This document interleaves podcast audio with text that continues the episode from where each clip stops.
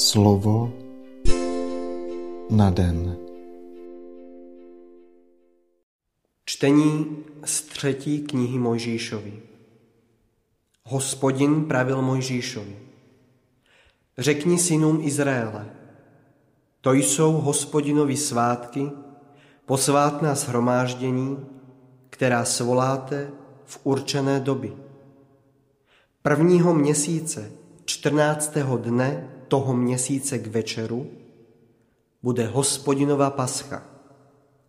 15. dne toho měsíce bude svátek nekvašených chlebů ke cti hospodina. Po sedm dní budete jíst nekvašené chleby. Prvního dne budete mít posvátné shromáždění, nesmíte vykonávat žádné služebné práce. Po sedm dní budete obětovat hospodinu zápalnou oběť, sedmého dne bude posvátné shromáždění. Nesmíte vykonávat žádné služebné práce. Hospodin pravil Mojžíšovi, mluv k synům Izraele a řekni jim, až přijdete do země, kterou vám chci dát, sklidíte v ní úrodu, přineste knězi snop, prvotinu ze své žně. Kněz, ať zasvětí snop před hospodinem, aby vám zjednal jeho přízeň. Ať zasvětí snop v den po sobotě. Potom počítejte plných sedm týdnů, ode dne po sobotě, ode dne, kdy jste přinesli snop k zasvěcení. Napočítejte 50 dní až do dne po sedmé sobotě a pak obětujte novou nekrvavou oběť hospodinu. Desátý den sedmého měsíce bude den smíření. Budete mít posvátné shromáždění, budete se postit a obětovat zápalnou oběť hospodinu. 15. dne toho sedmého měsíce bude po sedm dní svátek stánků ke cti hospodina. První den bude posvátné shromáždění. Nesmíte vykonávat žádné služebné práce. Po sedm dní budete obětovat zápalnou oběť hospodinu, osmého dne budete mít posvátné shromáždění a budete obětovat zápalnou oběť hospodinu. Je to skončení svátků. Nesmíte vykonávat žádné služebné práce.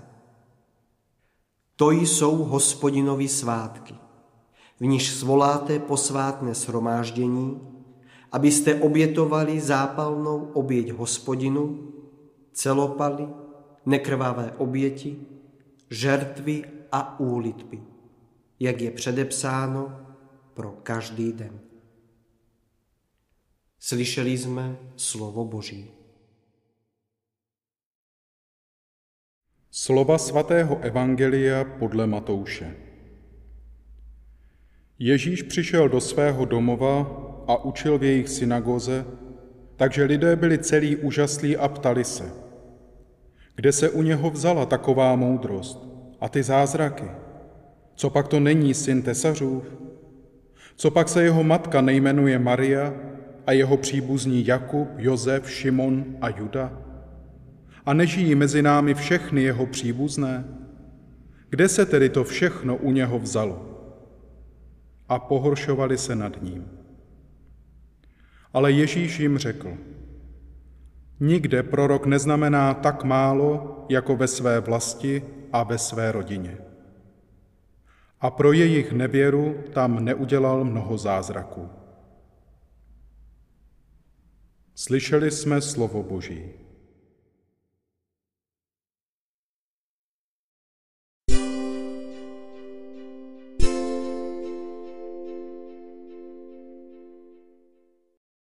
Prosíme tě, pane, otvírej nám oči, abychom byli schopni vnímat tvou přítomnost i v těch docela obyčejných věcech a událostech, Není pro nás tak obtížné vnímat tvou přítomnost za mimořádných okolností. Je pro nás ale obtížné vidět tě v synovi prostého tesaře. Je to těžké, avšak také nesmírně plodné pro toho, kdo má živou víru a svěřuje se do tvých rukou. Tvou pomocí to dokážeme, když nám pomažeš oči. Pak budeme schopni odhalovat tvou přítomnost i v těch nejobyčejnějších věcech a událostech svého života. Začne skutečná slavnost, protože svým zrakem uvidíme do budoucnosti, kdy ty, Bože, budeš všechno ve všem. Pak dokážeme vnímat tvou přítomnost v mírném vánku, ve tváři chudého člověka nebo malého dítěte, obloze plné hvězd. V našem srdci se rozhostí pokoj a radost, neboť budeme prožívat, že Ty jsi s námi. Amen.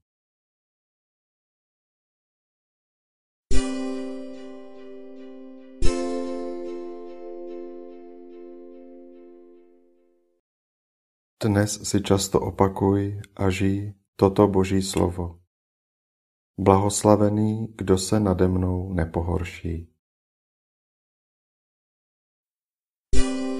Slovo na den.